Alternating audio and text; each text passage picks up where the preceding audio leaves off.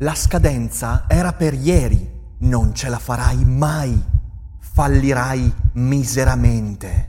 L'ansia ti consuma. Non sei all'altezza. Cerchi un aiuto? Serenis è l'occasione per fermare queste voci fuori campo e parlare con un professionista del tuo stress, delle incertezze e delle preoccupazioni. Prendersi cura della propria salute mentale è importantissimo e per questo serve il giusto interlocutore. Su Serenis puoi trovare quello giusto. Serenis è una piattaforma per il benessere mentale e una tech company che rispetta l'autonomia dei terapeuti e adotta un approccio serio ed empatico verso le tue necessità. Sei uno studente incerto, un professionista vittima di grande stress o una persona che fa fatica a costruire buone relazioni? La filosofia ti può dare un aiuto, ma Serenis è il compagno perfetto. E se usi il codice che trovi in descrizione, potrai iniziare il percorso oggi a un prezzo convenzionato.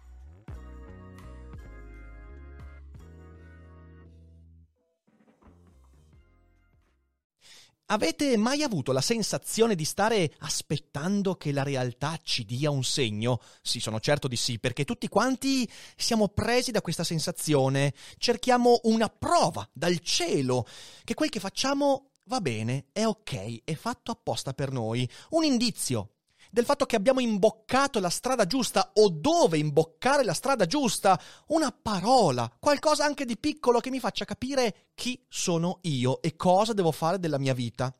È quella sensazione di spaesamento che poi ti prende di fronte al silenzio totale, perché tu in cerca di un segno, ma il segno non arriva perché la questione è molto complicata, però quella sensazione di spaesamento porta alla convinzione errata che oggi discutiamo che tutto sia transitorio e che niente sia definitivo. Attenzione, quella sensazione però non è conseguenza del mondo, ma è la causa della crisi in cui troppo spesso noi viviamo e ve la sviscero, come sempre, dopo la sigla.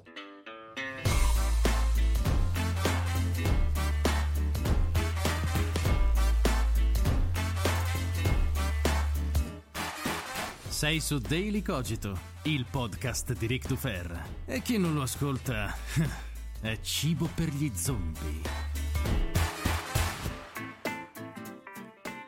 Ma cosa abbiamo da lamentarci? Viviamo in un'epoca straordinaria. Fra i vari vantaggi di vivere adesso c'è il vantaggio di avere la maggior varietà su tutto, sulle scelte, sulle decisioni, sulle cose da guardare, da ascoltare, sulle voci da sentire e a cui aggrapparsi, sulle opzioni. Abbiamo la maggior varietà di sempre sui mestieri da fare, sulle persone da frequentare. Insomma, di cosa ci lamentiamo?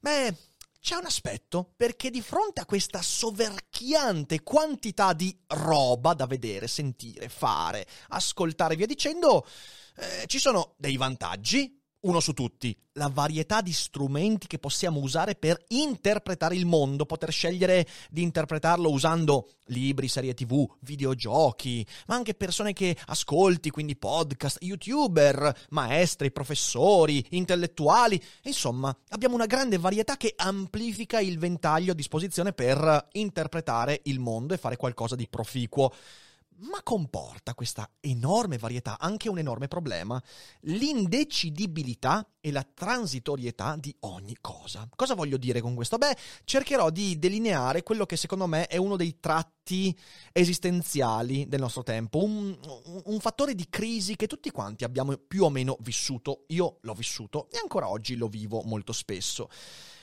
La nostra vita contemporanea può essere ben rappresentata da quello che avviene quando siamo davanti a Netflix. Avete presente quando tu ti siedi sul divano, sulla poltrona, accendi la TV, accedi a Netflix e ti trovi di fronte o Amazon Prime o Team Vision o tutte non so cosa usate e ti trovi di fronte a una varietà sconfinata di cose da vedere che non bastano 10 vite per vedere anche solo il 20% di quella varietà. E tu ti trovi di fronte a due problemi. Il primo, tutta quella varietà significa che tu spenderai circa 40 minuti per capire cosa vuoi vedere. Quindi il tempo di una puntata di serie TV la spendi a decidere, guardare il catalogo, pensare, rimuginare, rivedere e via dicendo. Seconda cosa, la decisione, avendo così tante opzioni, è così insignificante su quale serie, quale film vedere, quale documentario vedere, che spesso ci porta a non proseguire sulla scelta compiuta appena qualcosa non incontra le nostre aspettative. Io scelgo dopo un'ora di tergiversamento la serie inizio a guardarla, mi aspetto una cosa, appena la serie si dimostra differente io smetto e ne scelgo un'altra e ci metto sempre 40 minuti e via dicendo. Credo che tutti quanti ci rivediamo abbastanza in questo forse iperbolico eh, discorso, questa ricostruzione un po' esagerata, però non così lontana dalla realtà. Aveva ragione David Foster Wallace quando diceva che di fronte a molte, troppe possibilità, si rischia una strana forma di paralisi, la paralisi da Netflix. E non è legata a Netflix, ripeto, quella è una metafora. Adesso la portiamo invece nella nostra vita per capire come questo va a delinearsi nella nostra quotidianità.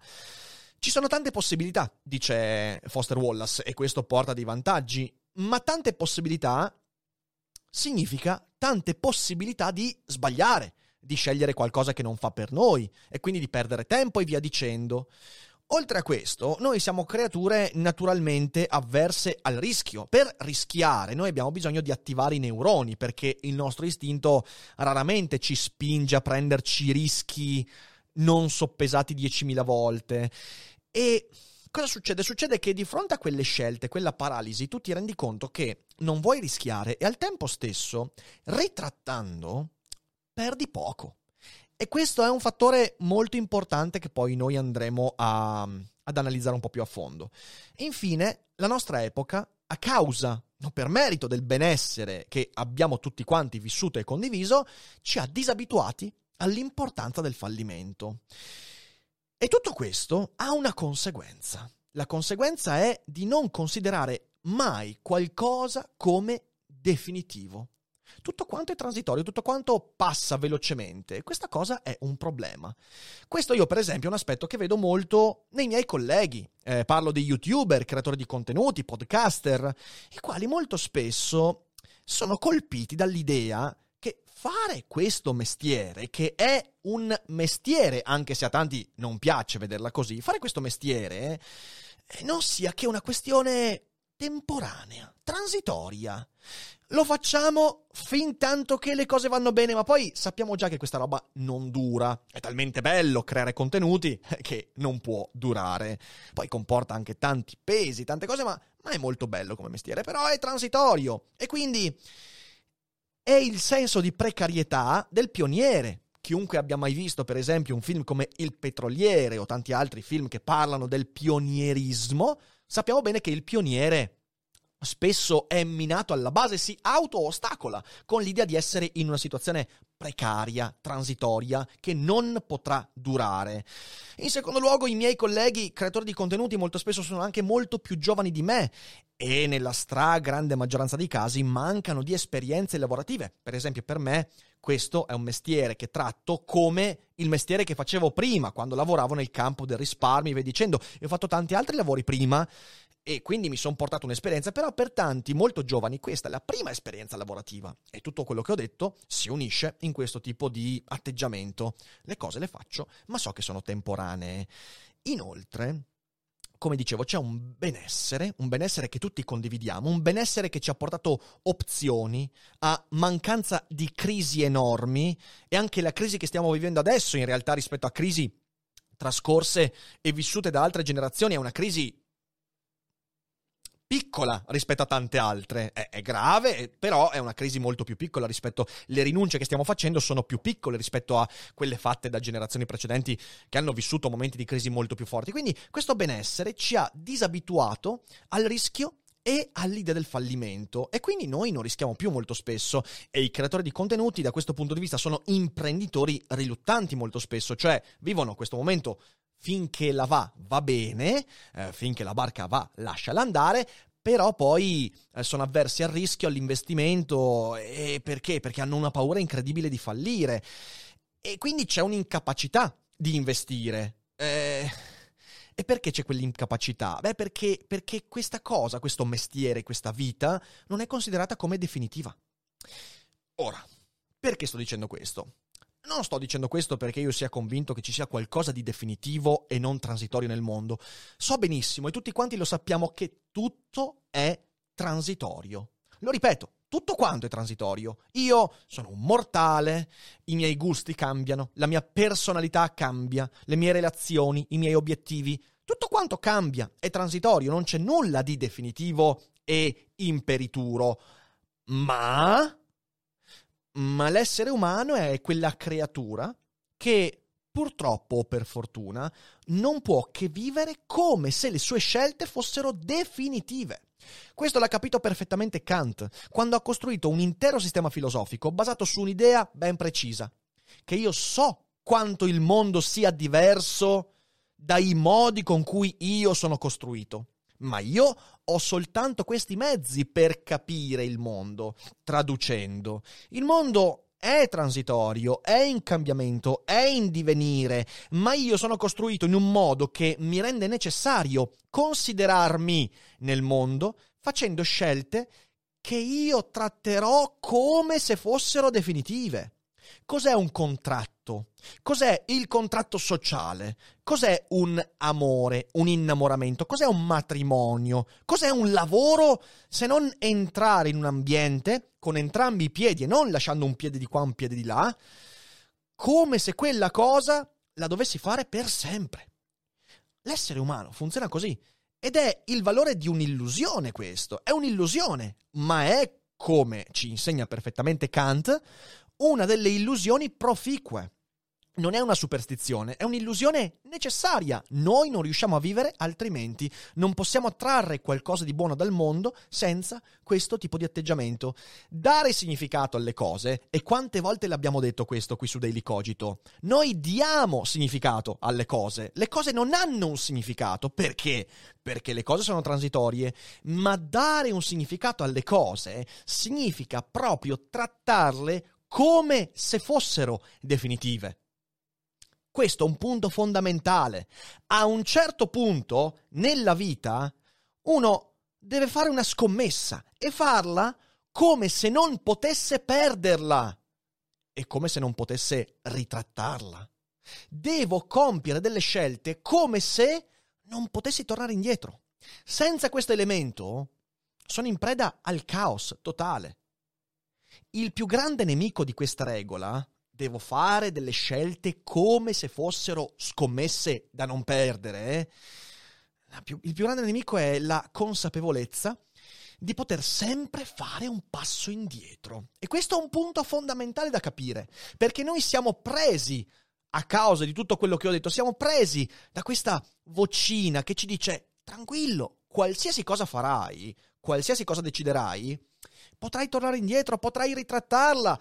Come davanti a Netflix la vocina ti dice inizia questa, questa serie, tanto se i primi 20 minuti non piacciono puoi cambiare serie, anche se la serie dura 18 stagioni, chi se ne frega.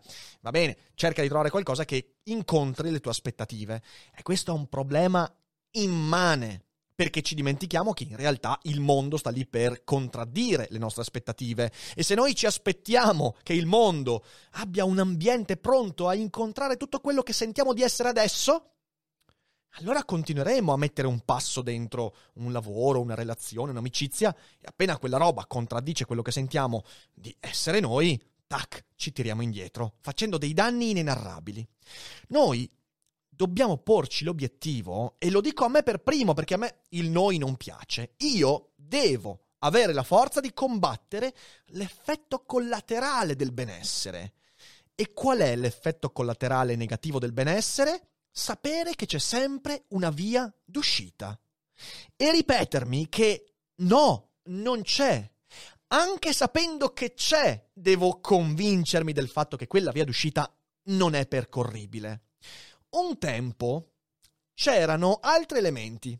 Non io che mi ripeto, io che mi responsabilizzo, c'erano altri elementi che mi impedivano di considerare le vie d'uscita. C'era la legge, per esempio, pensa al matrimonio, va bene? Un tempo, una volta che ti sposavi, non potevi più divorziare, basta, era finito, eri lì e ciao. E anche se a un certo punto ti accorgevi che il tuo compagno, la tua compagna non andava bene, ti toccava fartelo andare bene quel matrimonio. E c'era Quindi la legge che sanciva. Oppure Dio, appunto. Pensate soltanto a tutti i libri legati al contratto sociale. Una volta scritta una Costituzione, chi è che garantisce che la Costituzione non è transitoria? Perché non può esserlo, ma è eterna? Dio. C'erano la legge e Dio e poi altri elementi che, che ci convincevano che quella vocina che diceva Tranquillo, tranquillo, è tutto transitorio. Quella vocina era la voce del diavolo. E chiunque ascoltasse quella vocina andava punito perché contraddiceva gli impegni, le scelte, i contratti e via dicendo. Oggi, per fortuna, non ci sono più Dio o, beh, la legge c'è, ma è molto più morbida sotto qualsiasi punto di vista la legge oggi rispetto al passato. Però sicuramente non c'è più Dio che garantisce questa cosa. Se contraddici il contratto che hai firmato, finirai all'inferno. No, non funziona più così. Per fortuna.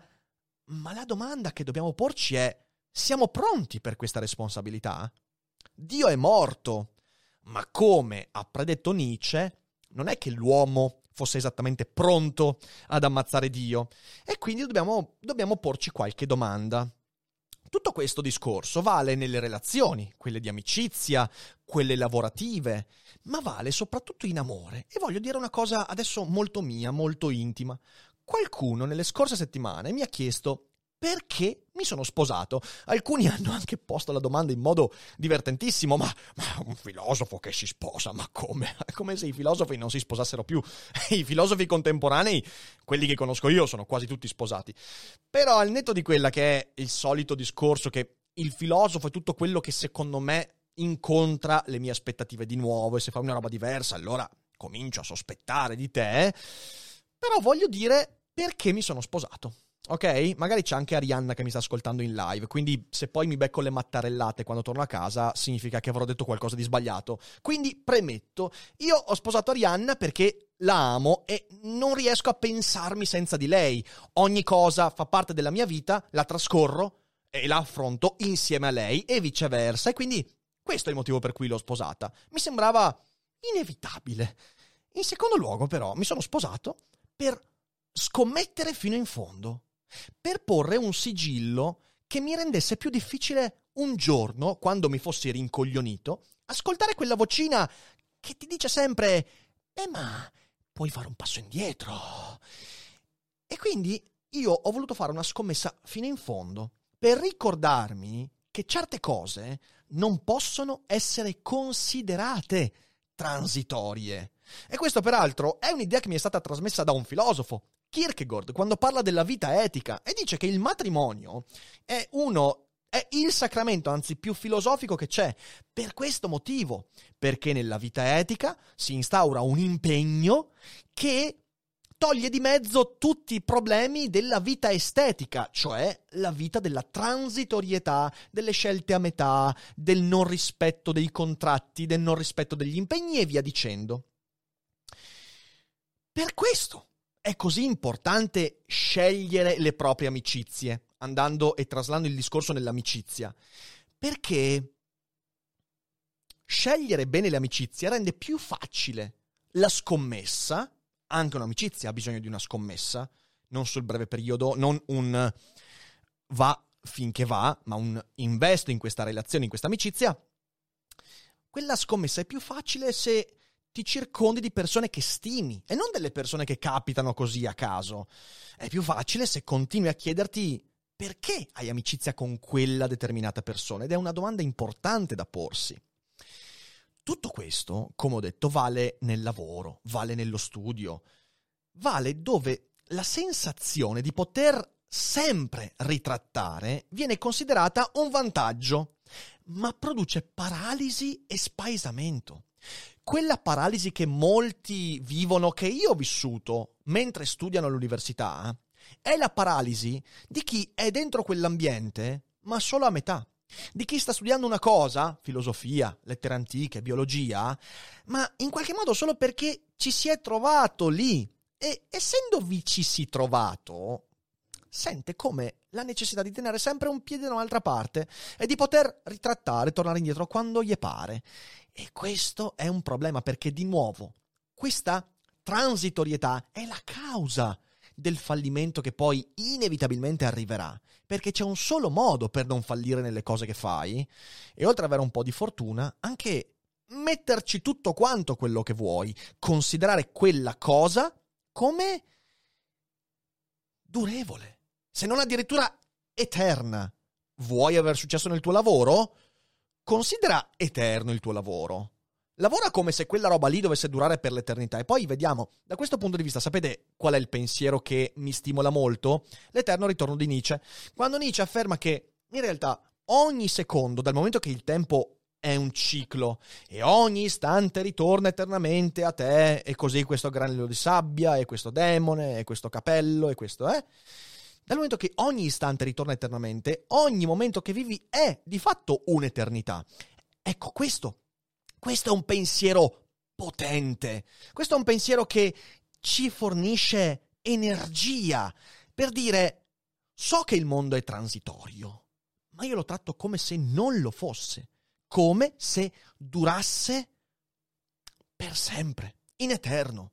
Questo è un buon modo per fare delle scelte ed è anche un modo per soppesare meglio le scelte, perché quando tu consideri tutto transitorio, di solito fai anche delle scelte di merda. Per me questo è un argomento di vitale importanza, è proprio importante. In primo luogo, da un punto di vista personale, io sono stato un adolescente e un post-adolescente molto discontinuo. Ero la persona che si buttava in 10.000 cose, ne ho discusso anche qualche mese fa, proprio in un daily cogito, eh, si buttava in 10.000 cose e poi non le concludeva mai, ma non arrivava neanche al 30%. Mio padre me lo rinfacciava sempre e io mi incazzavo e dicevo: No, non è vero, io faccio queste cose perché, perché ho tanti interessi. No, no, se io tornassi indietro direi al Rick del passato: No, non è vero, sta dicendo cazzate, lo sai benissimo. E so perché lo sai, perché mi ricordo che lo sapevo, che c'era una voce che mi diceva ma investi, ma fai, ma, ma, ma buttati, ma, ma, veramente, ma non stare lì a metà perché hai paura che le cose non andranno come tu speri, no? Buttatici! E quindi se lo incontrassi gli direi proprio così, ma che cazzo stai a dire? Non è vero. E allora lo dico anche a voi, non è vero, non è vero che tu fai 10.000 cose lasciate al 30% perché va così, perché, perché, perché hai tanti interessi. No, è perché consideriamo tutto, prima di ogni cosa noi stessi, come transitori. E le cose hanno cominciato per me a funzionare proprio quando mi sono accorto di questo, quando ho cominciato a fare le cose come se fossero definitive. La vita, dannazione, è transitoria, ma essendo l'unica cosa che ho, devo trattarla come se fosse definitiva. E nella vita le scelte che faccio devono riflettere quell'idea di essere definite, le scelte, definitive più che definite. Se io non faccio questo, sono veramente alla mercé della transitorietà. E la transitorietà è un atteggiamento che è causa e non conseguenza. Non pensiamo che le cose siano transitorie perché abbiamo fallito in passato. Perché non ci siamo neanche mai dati la possibilità di fallire. Noi pensiamo che le cose siano transitorie e quindi, alla fine, falliranno. È una regola inevitabile. Guarda caso, laddove non c'è benessere, laddove c'è mal di vivere, crisi, povertà e via dicendo, le scelte sono per forza definitive, perché non hai opzioni, perché hai o quella o niente. E lì si vale quindi la fortuna, quelli che hanno la strada verso il successo, la imboccano e per botta di culo arrivano al successo, quelli che magari erano anche più meritevoli, ma non hanno beccato quella strada fortunata, finiscono a fallire, ma non avevano altre possibilità. Hanno comunque trattato quella cosa come se fosse definitiva, perché non avevano altro. Perché è questo che fa lo stare male. E allora io mi chiedo e mi arrabbio chiedendomi perché non riuscire a vivere nel benessere senza gettarci addosso la paralisi di fronte a Netflix, ma nella vita. Riabituarsi a fare scommesse. Questo secondo me è fondamentale. Fare scommesse dalle piccole cose. È da lì che impari. I libri, i videogiochi, le serie tv, gli hobby. Quando cominci qualcosa, portalo fino in fondo. Lo impari da lì l'atteggiamento. Certo, per fare questo bisogna, come diceva Spinoza, emendare, cioè non circondarsi di 10.000, 20.000, 30.000 possibilità, ma cercare effettivamente, di, di, di, di, selezionare un po' meglio a priori quello che andrò ad ascoltare, a vedere, a sentire. E da lì cominciare ad, ad aprire la mentalità alle cose grandi, scommettere sulle cose grandi, il lavoro. Quando inizio un'attività, che sia da dipendente, da lavoratore professionista, da autonomo, qualsiasi cosa, quando io comincio, vado fino in fondo, dannazione ci metto dentro entrambe le scarpe e faccio una scommessa vera. Nelle amicizie, quando comincio una relazione, la porto fino in fondo, rispetto il contratto, non sottoscritto, ma ideale, che sta sotto a quell'amicizia. E nelle relazioni amorose, affettive, sentimentali, familiari, fare quella scommessa e smettere di ascoltare quella vocina maligna che in troppi oggi ascoltano, che ti dice tranquillo, tranquillo, c'è sempre una via d'uscita. Sapete perché John Locke, in alcune delle sue lettere e anche in alcuni testi, diceva che di un ateo non ci si può fidare? Eh sì, perché lo scrive, lo scrive, diceva che di un ateo non si può fare nulla, eh, perché, perché, perché non rispetterebbe alcun contratto. Per quello che dicevo prima, un tempo c'erano la, la, legge e Dio, e per alcuni Dio fondava anche la legge, quindi la legge senza Dio serviva a poco. Serviva quindi quella figura, quella trascendenza che permetteva di dire so che il mondo è transitorio, la mia vita è mortale, ma so che se non rispetto le scelte e gli impegni, verrò punito e via dicendo. Quindi un religioso era qualcuno di affidabile perché aveva il sacro timore dell'inferno. Per questo Locke diceva di un ateo non ti puoi fidare, perché alla prima difficoltà smetterà di rispettare il contratto, le scelte, perché un ateo nella mente di Locke tratta tutto come transitorio, perché non ha quell'ancora fondamentale. Ora a me piacerebbe un mondo in cui riusciamo a dare torto a Locke non serve Dio, non abbiamo bisogno di Dio per vivere e dare significato al mondo. Basta usare la propria testa e avere voglia di vivere la propria esistenza e non quella di qualcun altro. Perché quando poi consideriamo tutto transitorio, fidatevi, le scelte vengono fatte, ma subiamo le scelte degli altri. E credo che questa non sia una bella prospettiva.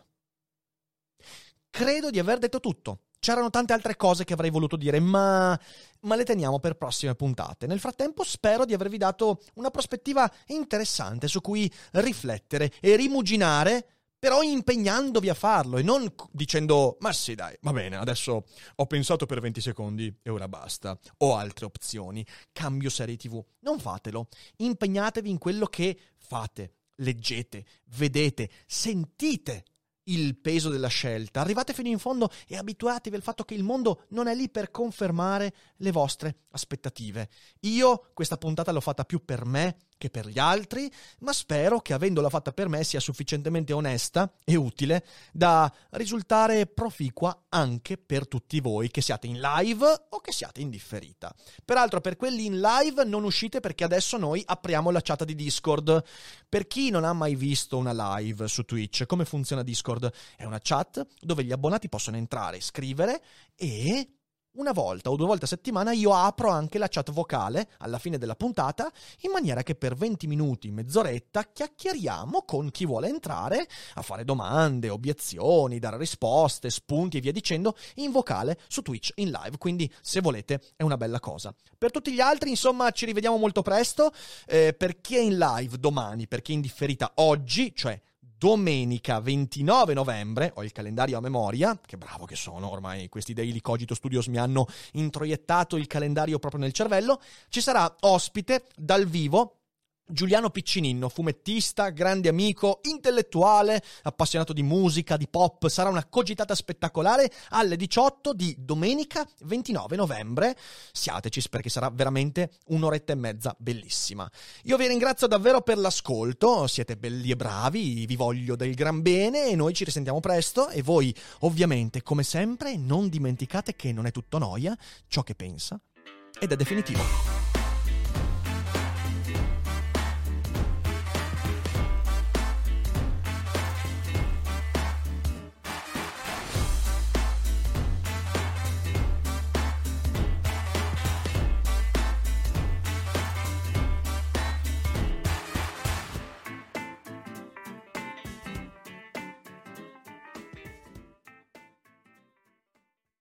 Ciao, sono Lucrezia e questo è un consiglio da parte del Voice Network.